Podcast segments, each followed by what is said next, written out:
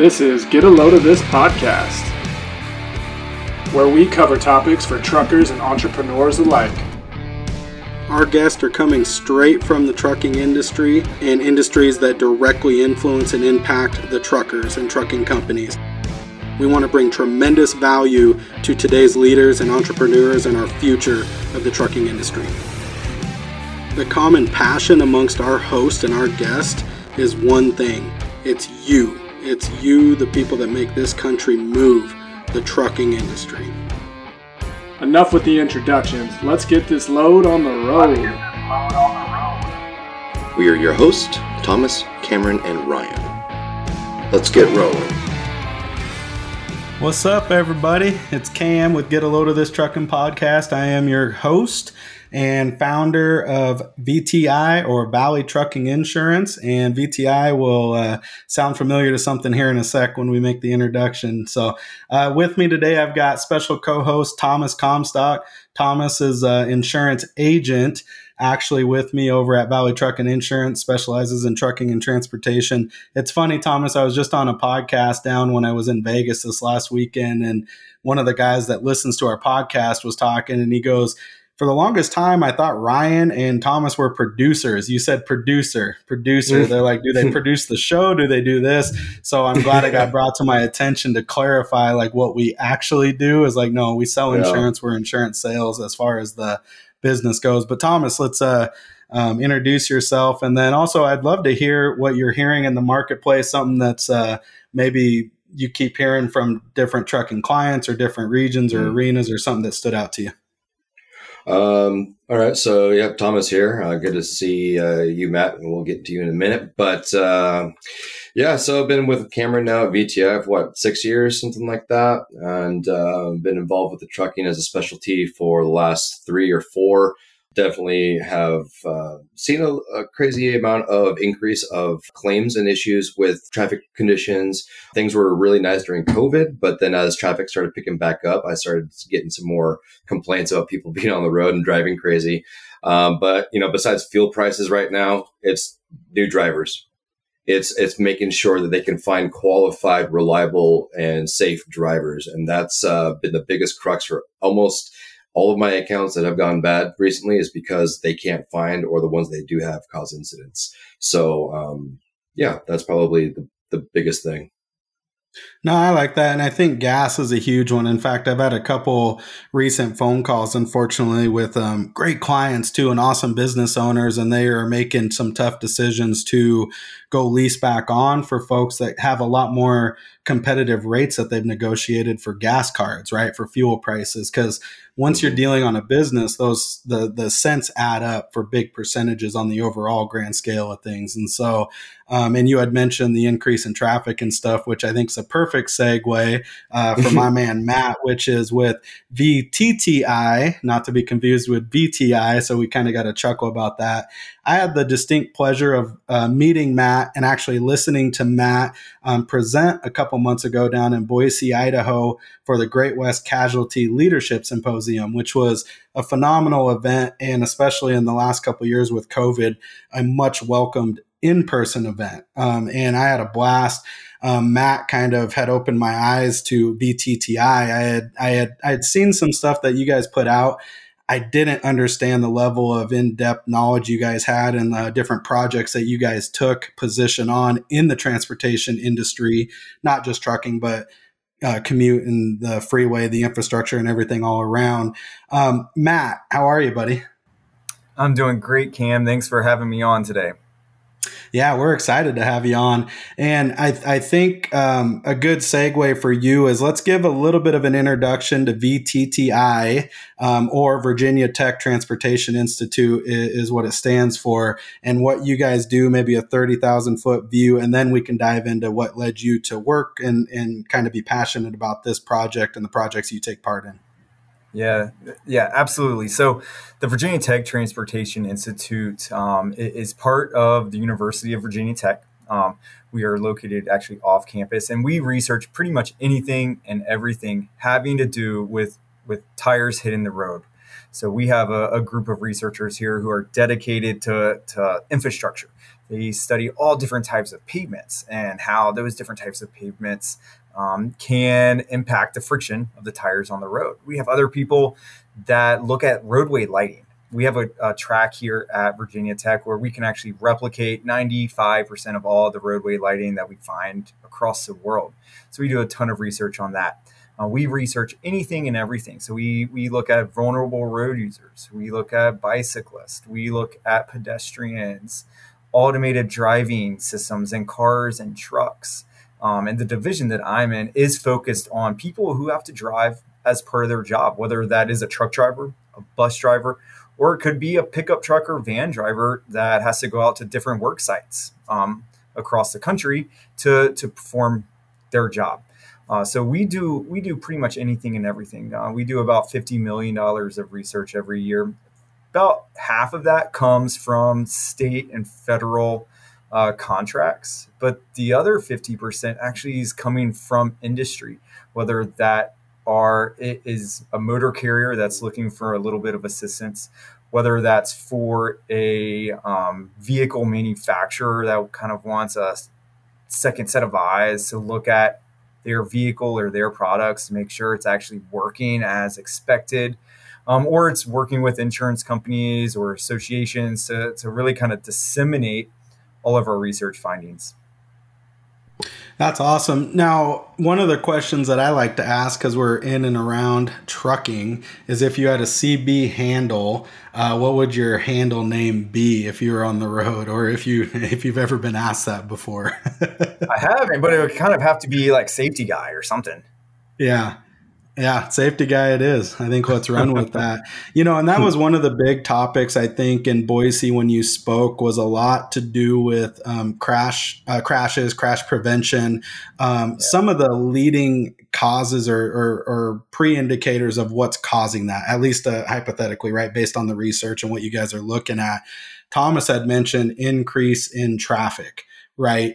Post COVID. And it seems like um, everybody found a bucket of money and doesn't need to work anymore. So everyone just spends their time driving around paying for the five six dollars per gallon fuel causing issues on the road but let, let's mm. talk about that for a sec because that was one of the things that stood out to me and actually before we do that one of the um, i think it was the quote that you had used don't learn safety by accident i thought was awesome. Like that was one of the things that stood out to me in the presentation which i thought was cool because it all goes hand in hand for um, these these fleets and the truck companies and our target audience is truck drivers and fleet owners safety managers and industry folks. But um, yeah let's talk about the traffic and kind of leading indicators that we think are that are causing a lot of the crashes. Yeah going back to that quote, that's my favorite quote. I think safety related. It actually comes from the International Brotherhood of Electrical Workers. So, you know, really not transportation focused at all where it originated from, but it's so applicable to what we do on an everyday basis. When we go and, and talk to fleets, almost never am I brought into a fleet before that crash actually happens. It's almost all the time something terrible has happened, major crash or an incident has occurred and that's when we're coming in. And that's not how we want. That's not the best way to approach vehicle safety or workplace safety at all. It's really to to try to learn the best practices to be safe before something like that happens. So yeah, you know, traffic, you know, traffic's up. Um, we have data. We work with some partners that collect a lot of telematics data. Um, on the roads in the United States. And what we found was, you know, when COVID happened, everyone was off the road. People were working from home, except for the trucks, right? You know, they had all this demand to deliver all the freight, you know, to, to still stock the shelves, you know, whether that's medical stuff, electronic stuff, because everyone's buying everything from home now. And, you know, all, all that stuff has, has to get shipped to homes. So there was a lot of freight going around, but all the light vehicles, all the four wheelers out there, they weren't on the roads. So what we found was that heavy vehicle, commercial vehicle speeds shot up, right? They were no mm-hmm. longer getting stuck in traffic jams. In fact, what we found was that really in those first kind of three months of everyone, you know, working from home, commercial vehicle speeds increased 30%. And that's not necessarily necessarily saying they were going above the speed limit per se. It's just what you know, whatever speeds they were averaging before the pandemic, they were going 30% faster. So that's a pretty big jump, right? Um, and, and what is fa- uh, fascinating is, you know, about a year later, people started going back to work, right? People started taking vacations. We all see the light at the end of the tunnel. We're out in our in our vehicles again, and actually, traffic went up. It went up above the baseline that was going on before um, COVID, and the speeds never came back down. Right, so we now are actually having hmm. more traffic on the roads, and commercial vehicles are still going faster than they were before the pandemic. In fact, it's about um, a 12% increase in, in, vehicle speeds still, even though there's more traffic on the road. And, and that's just creating a lot of potential problems, right? Um, between that commercial vehicle and other commercial vehicles or light vehicles. Yeah, and a big pandemic, which has been addressed time and time again, and there's initiatives and days and months and things surrounding distracted driving. Um, and commercial drivers, you'd want to think, you know, are never distracted. That's not the case because the let's like people are easily distracted, whether it's listening to music, talking on a hands-free device, hopefully not talking on an actual device with their hand, but a bunch of things. But the four wheelers, you know, I come to a stop sign, look over, and it's like almost every person's on their phone, right? They're they're doing Twitter or I don't know what people do at stop signs, but it's like it's kind of like a plague. And so the increased speeds just create this recipe for disaster. And so I think it, it sheds a little bit of light and insight into why the selection of drivers for these fleets and these trucking companies is so important. Because if they have tickets or prior activity for speeding, speeding through a work zone, right? That's a big deal. Um, you know, hands free device tickets, um, you know, following too closely, or even like running stop signs or failure to yield and that kind of stuff you know, it's like on the surface, those tickets seem kind of petty, but what are they? No, they're a pre indicator to what's going to happen, the likelihood that this person could and will crash, and then the severity of it because there's a lot more congestion on the roads, just those percentages ramp up. And so those are the things that stood out to me in an easy way that we can we can relay that back to these company owners is it is important on who you hire.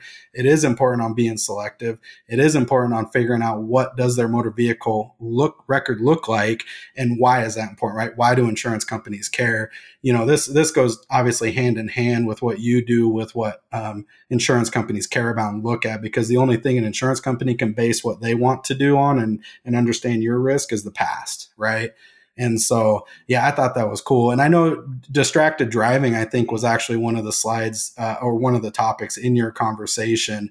What did you guys find for to the distracted driving? What like what was the big actually, things? Like maybe one quick, or two things that stood quick, out. Yeah. Real quick before we go to that, I wanted to touch on something because you mentioned that driving speeds is still up twelve percent, and there's a higher congestion of traffic. Have you noticed an increase of speeding tickets to correlate with those speed, uh, the increase of efficiency that's going on out there, or is there uh, is it kind of a unknown how it's happening? Because that's fascinating to me. Yeah. So this data was um, we the the most recent data we had regarding the speed and traffic was about a year ago, August 21. So I can't say whether it's still that way or not. I suspect it still is, but I don't have the uh, data actually to, mm. to back that up. You know, the the speeding tickets is a whole nother player in that game and why we actually I think saw the increase in speed because what we know during COVID, police officers were not out in force, right? They were hesitant to actually pull vehicles over, whether there was those were four wheelers or heavy vehicles because they didn't want to have that face to face interaction with people, right? They were worried about it.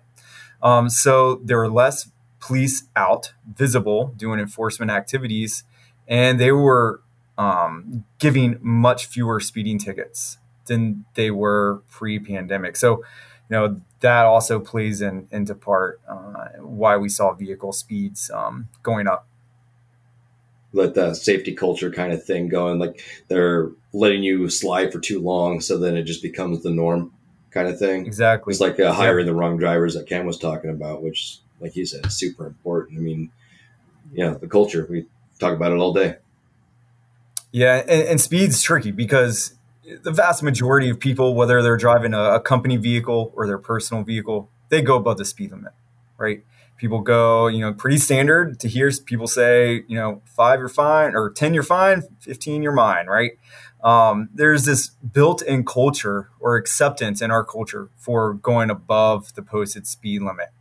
Um, but what you see, you know, people do it, but when do they break? When do they slow back down to that posted speed limit? It's it's when they see a cop, right, sitting sitting on the side of the road.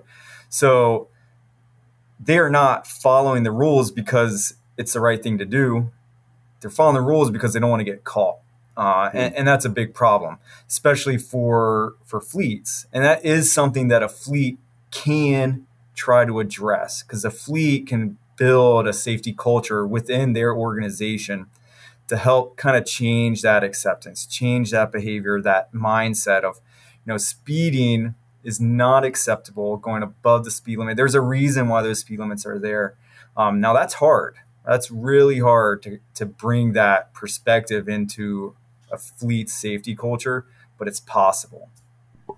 Well, and I have to imagine, Matt, when you get called in, you're addressing things like the friction of the roadways, the speed, maintenance of the vehicles, because you can you can relay that back to a fleet or the fleet manager and the company owners in terms of um, efficiencies and dollars and profitability and revenues and um, you know workplace. A, a like a, a, safety culture is a good thing because like these drivers want direction and accountability and parameters to work within. They want to feel like they're a part of something that's better than the competition and and they're actually making an impact and doing something um, that that would be my takeaway from that. Is that kind of what you see when you go on site to these companies? Um, you know, like what are the reasons that they call you, but then what's the result of that? Like, what do you see? What's some feel good stories that you can actually talk about? Yeah, you know, a lot of times we get called in because, like I said before, something's happened. Um, you know, some some crash has gone, you know, occurred in that fleet. You know, other times we're called in to, to talk and, look at fleets information is you know they're just seeing an increasing trend in crashes and, and they want another set of eyes to help try to understand what's going on what may be contributing to this increase. So you know what we typically do is, is you know we talk to drivers first and foremost because they're on the front lines and, and talking to drivers is really really important to understand you know what's going on behind the wheel what's influencing their decisions to do things because a lot of times carriers have policies that may encourage drivers to do things that are risky, right? That actually may encourage a driver to speed or to use a handheld device um, while they're driving. So, you know, that's number one is talking to drivers to figure out what's what's going on. And then we just look at all the programs, all their policies that they have um, to tr- try to figure out, you know, are they doing what we know as kind of a best practice are there ways that they could improve those things? And a big focus that we take is looking at the behavior of the driver because what we know is that driver behavior is by far the leading contributor to crashes. Now, that's not saying, you know, maintenance isn't an issue. That's not saying poor road design is an issue or infrastructure or lighting or weather. That's not saying any of all of those things do contribute to crashes, right? But at the end of the day, the driver is the one operating the vehicle and they're making decisions or errors, um, whether that's on purpose or not, that are the kind of last thing in that chain of events leading to a crash. So driver behavior is one thing that, that we definitely focus on and help fleets better understand when we're trying to help them. Hey, Cam, I can't hear you. Oh, yeah, I mean, perfect. Uh, that, hey, tech, hey, like, sometimes I, I make mistakes. Make sure. the drivers make mistakes. I make mistakes. We're all human, right? And, and actually, human. technology, my my ability to use this technology failed me, which is actually what I was talking about. Is technology? I think comes into the conversation um, because now you're getting the introduction, and, and it's not like new technologies, but like the lane departure, early crash warnings, and um, you know all these different things, uh, and forward and rear facing cameras, and that's like the big thing, right? Is that now you're getting autopilot assist or self-driving vehicles. Uh, I have to imagine that you know these fleets are coming to you guys looking at, hey, talk to us about technologies, talk to us about what are you seeing from the, the fleets or the carriers that are using and adopting tech? What is the positive? What are the negatives? What are the what are a couple of the big technologies that you have actually seen make an improvement? Yeah, technology is huge. And most other than driver behavior, technology is number one thing um, that we focus on. And we've been looking at these safety technologies for a really long time. Um, and what our data shows and what a lot of other people's data shows is that they work. Um, I think the, the biggest ones that can have the biggest impact for fleets are those driver assistance systems. And that's the best way to frame them is that, you know, all of these technologies are designed to help and should be framed as a way to support what the driver is doing behind the wheel. These are professional drivers. They're, you know, really good at their job. The vast majority of them are safe. You know, they don't get into many collisions, and when they do, a lot of the times it's the fault of somebody else, right? Um, so these systems are designed to be their backup in case something happens, in case you know they're not looking in the right place at the exact right time. Maybe they're looking in their side mirror and somebody cuts them off and slams on their brake right in front of them.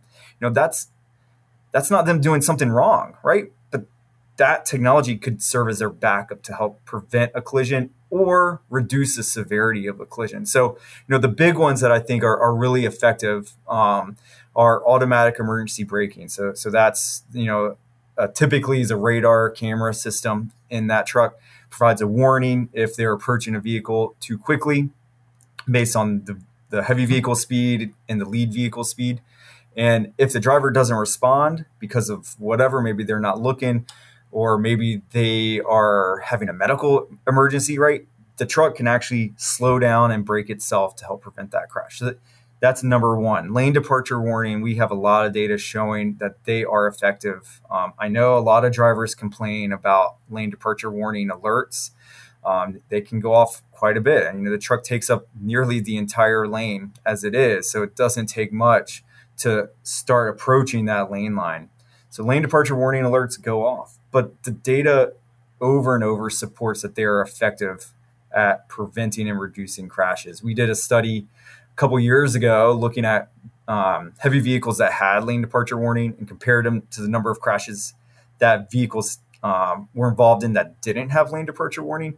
There was about a 48% difference. So trucks with lane departure warnings were involved in about 48% fewer side swipes and run off the road collisions compared to trucks with, without that technology. So that's that's a huge thing. Um, you know, other technologies, telematics is, is really good. Um, they provide a lot of that data that we can use to help drivers become better. And of course, you know, video based uh, monitoring systems are, are really big and they allow us insight into exactly, you know, what's going on in that truck and that the other vehicles around our truck are doing, which is a huge, huge benefit of that technology is capturing all of these four wheelers and what they're doing around the truck unsafe because what our data shows and other people's data show is that a lot of the collisions are not actually caused by that truck driver. They're caused by other vehicles on the road, cutting them off, speeding, weaving in and out of traffic, tailgating, you know, all of this stuff is leading to a lot of crashes. So these video-based technologies are providing a lot of data to help back that driver up in case of a false allegation. They're their friend, right?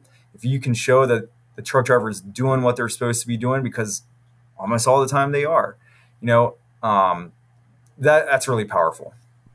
I agree, and I think the fear of the driver that I'm being watched or monitored um, is unwarranted. Nobody has time to sit there and watch you drive for hours upon hours upon hours to like figure that out.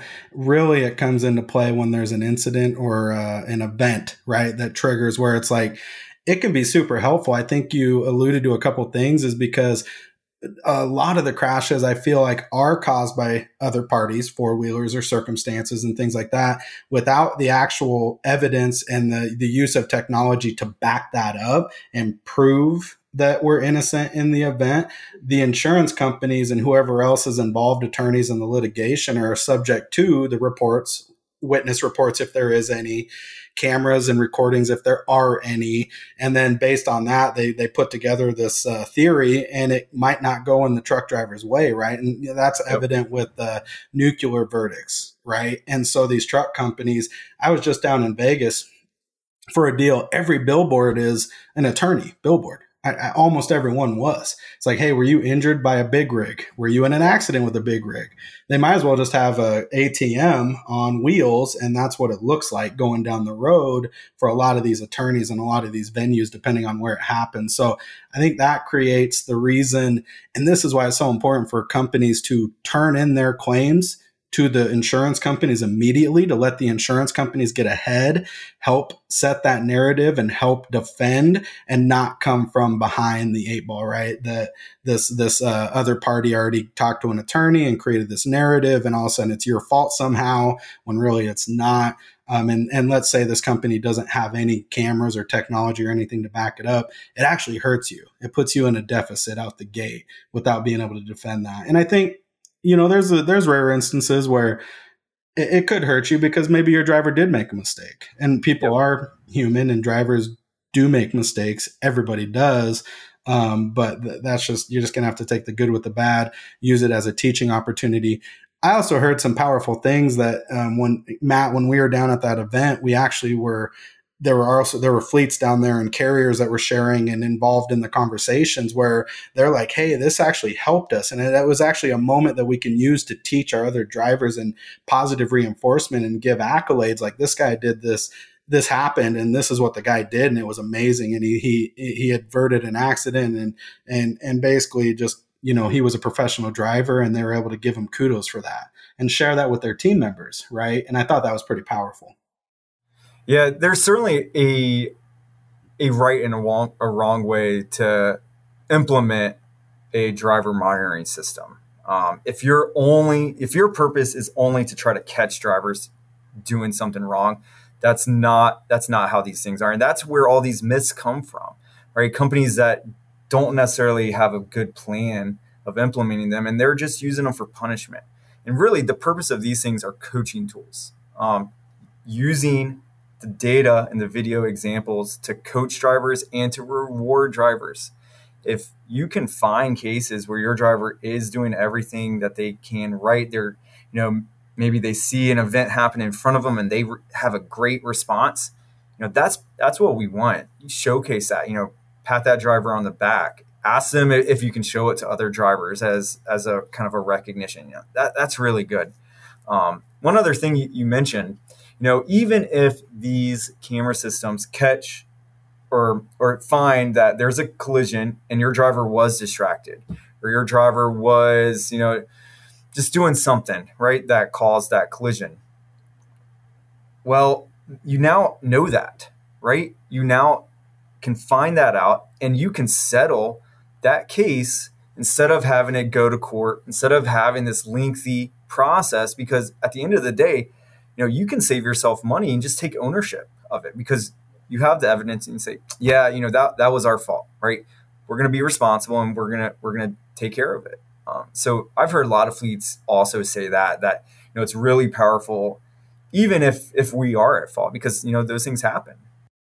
It's always a matter of when not if right? So that's why we always have to make sure that we're building this culture and making sure that they're aware and coaching as best as we can um, which of the um, like ELD programs do you find that are um, most accessible to give fleet owners the data on their drivers that they could use to help, you know, coach and reward? Um, are there different uh, metrics that each one track, or uh, they all kind of um, most all of them focus on accelerometer based events. So that would be hard braking, speeding, acceleration, cornering.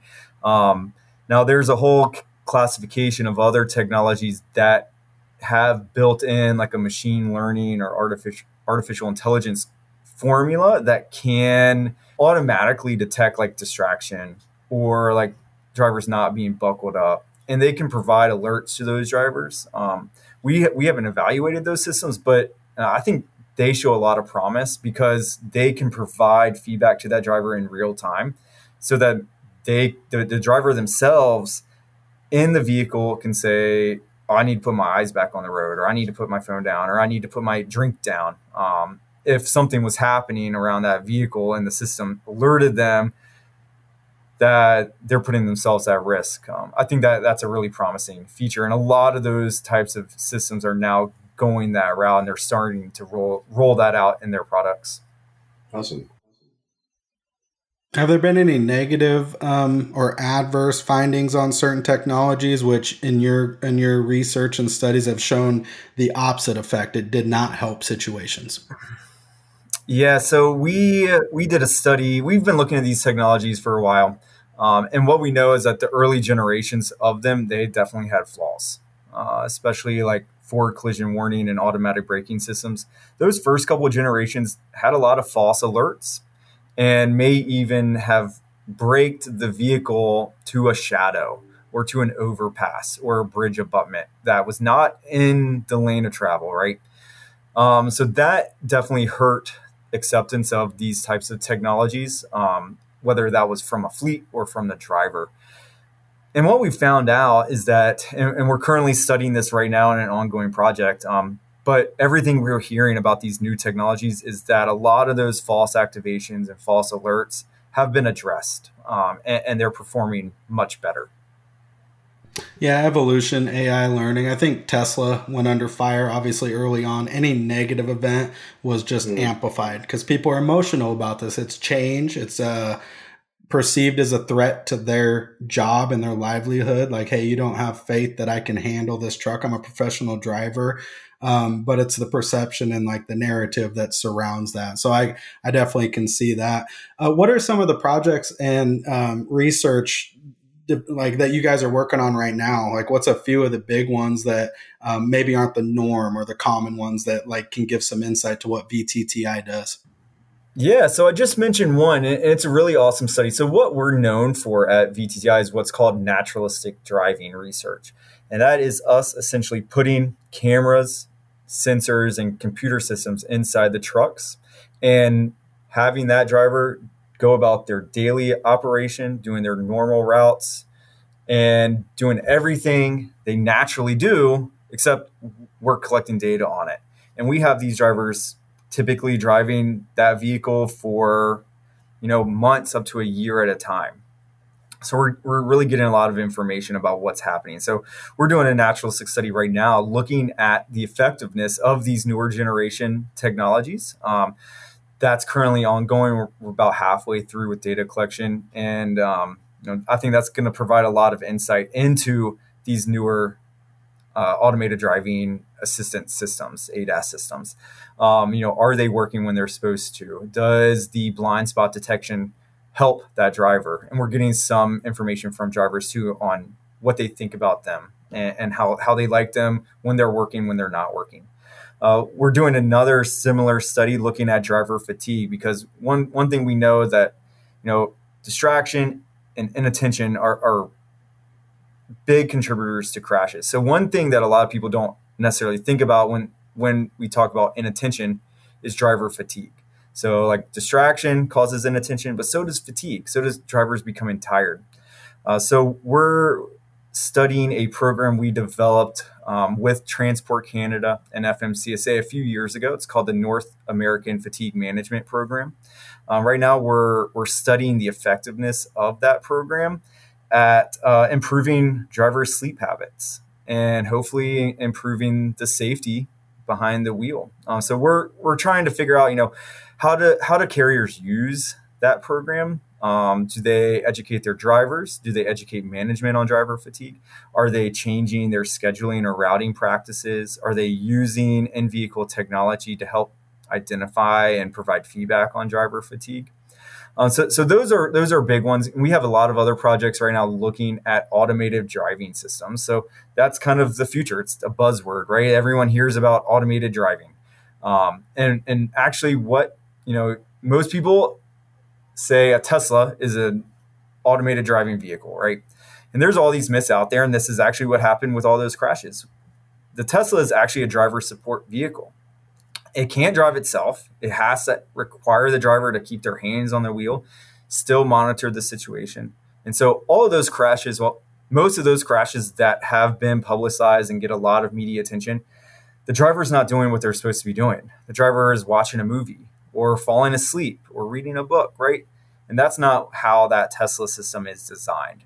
And the same with trucks, right? Though they're called level two automated driving systems or ADAS systems, um, they are designed for that driver to still be in the loop, still be actively engaged in the driving task. Um, the the further generations of automated driving actually can allow the driver to maybe even get out of the seat, right? If they get on the interstate, they can activate that system.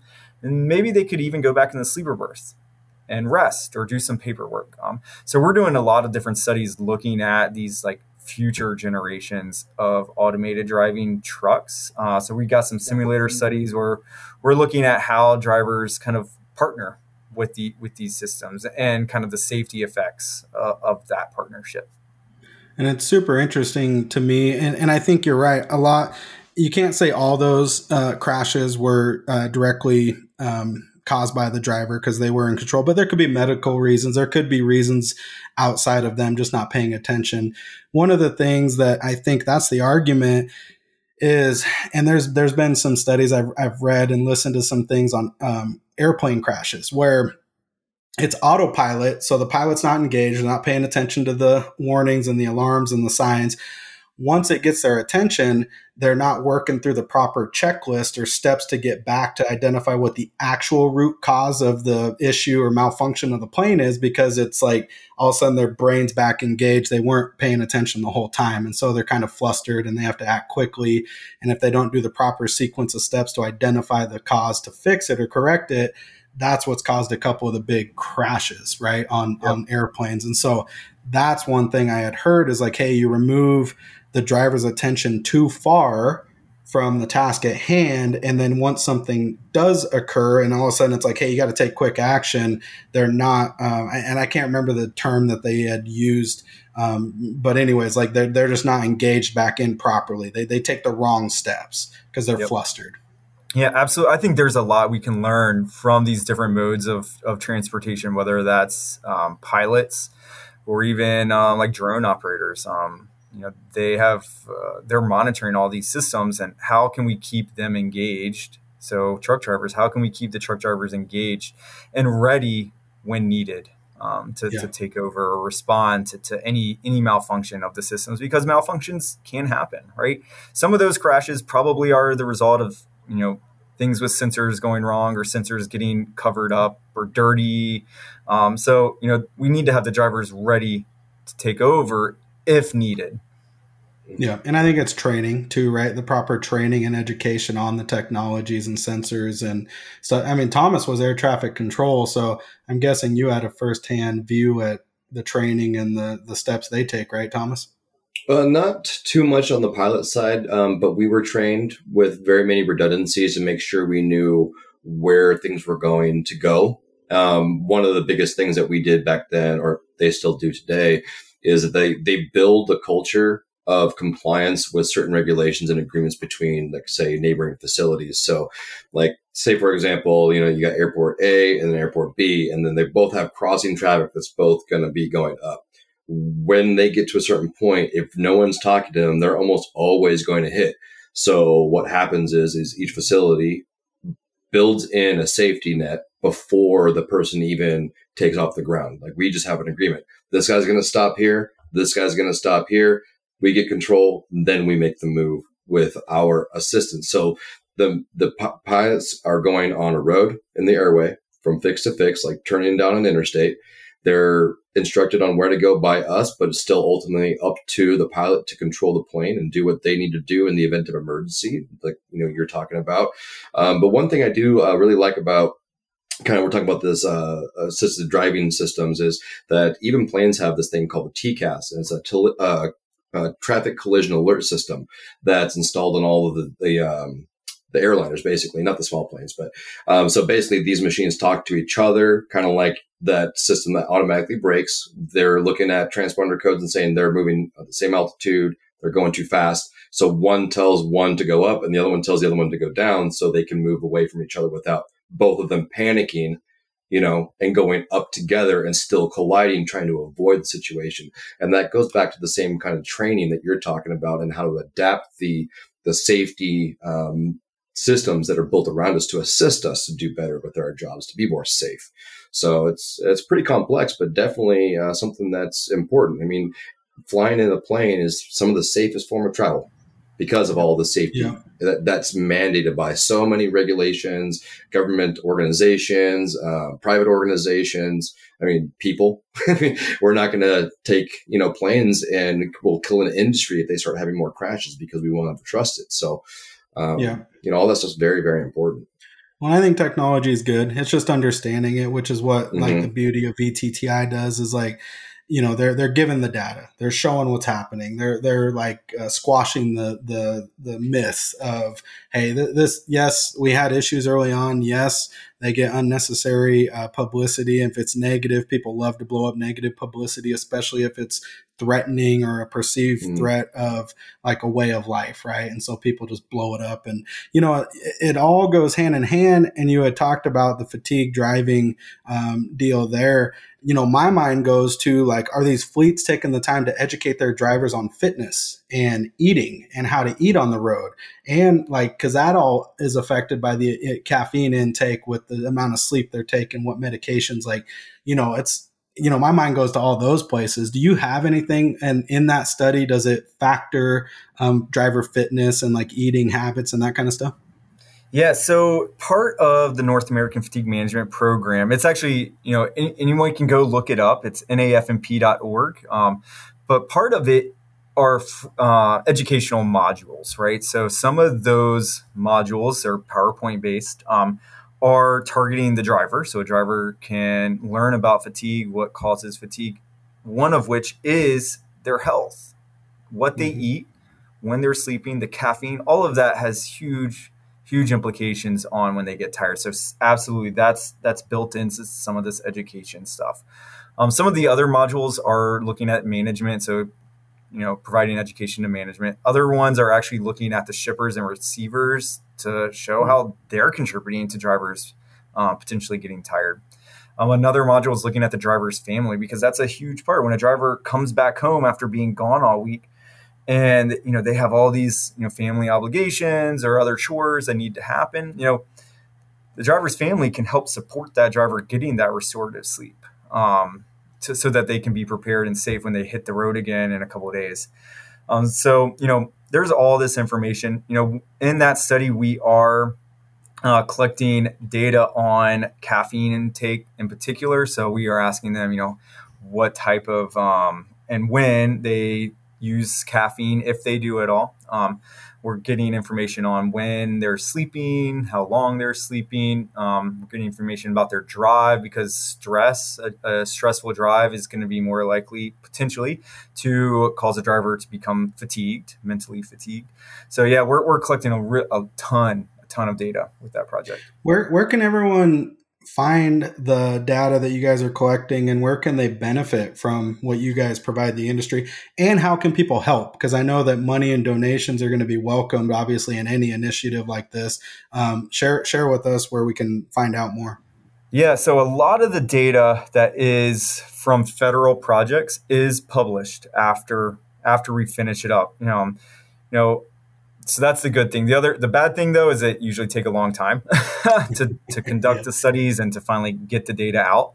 Um, but you know, a lot of data we have, they're public information. We publish uh, the reports and the data themselves. So the fatigue project, you know, that's not going to be over for another year and a half or so after we collect it and do the do the analyses. And same for the um, technology. But we have a lot of information published on our website. It's vtti.vt.edu.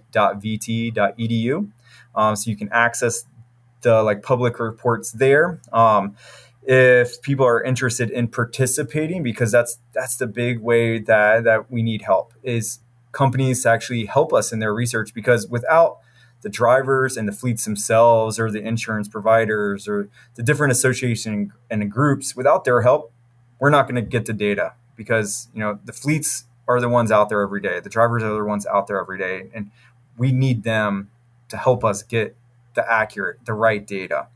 Um, and then, of course, you know, funding certainly we we uh, we like all the funding. Um, we are a self-funded institution, so pretty much every hour of my day has to be accounted for through research um, money. Um, so certainly, if anyone has has an idea or a need for a project, can reach out to me um, or other people at the Virginia Tech Transportation Institute. We certainly we do that all the time. We talk to different companies um, about their research needs, and we help them develop a, a statement of work and um, go through that process with them. And what's your contact info or the best way? Email or LinkedIn? I know LinkedIn you participate in a little bit, but share yep. with them. Yeah, LinkedIn certainly uh, is a way to get in contact with me. Email is another way. It's um, M Camden, so M C A M D E N at vtti.vt.edu. Awesome. And then also the folks that want to participate and get you guys on site. I know you said, you know, one of the indicators or like triggers to that event is like a negative thing, but like let's hope that a lot of our listeners are proactive or at least we're yeah. turning wheels and it's like, you know, I, I see the value in what you're doing. Uh, same same path, right? Just email you, get in touch with you, see if it's a good fit or candidate to get you guys on site. Yeah, absolutely. Email me, and then if it's not me, it's one of my colleagues. I can pass it off, and we can get you guys connected. Man, that's awesome. I appreciate it. Uh, anything else you want to share? Anything else on the horizon, or something that you're excited about, Matt? Yeah, you know, one thing that we haven't talked about, but it's really important um, to mention is that you know safety. It, it's hard. There's a lot of factors that go in into keeping vehicles safe and, and to prevent crashes you know, what we've found is that the carriers who are successful at preventing crashes, you know, they're not just doing one thing. They're not just buying a vehicle with X, Y, and Z technology on that. They're doing a bunch of stuff. They're finding the right drivers, which is hard, but they're doing it. They're buying safe vehicles. They're building that safety culture. They're training their drivers. They're training their their mechanics to keep the vehicle safe. So it's not just one thing out there that's a magic bullet to preventing crashes, it's it's a lot of little things over time um, to help keep your drivers and your vehicles safe. I feel like that's the billboard slogan right there. Yeah, right. One little thing at a time, just keep going. Yep, mm-hmm. absolutely. Yep. And don't get yeah. discouraged if you don't see, you know, results right away. You know, changing behavior, changing attitudes, preventing crashes, it takes a lot of work. It's not easy, yeah. but it's possible. Mm-hmm. Um, and, and just keep at it. Yeah, absolutely. Cool, Matt. I uh, I know you're busy. Uh, we so much appreciate your time. I think what you guys uh, over there at VTTI do is valuable. Um, you guys are definitely help the industry. You're for the industry. Um, I I recognize that. I know our folks will. Thomas, thank you for joining us.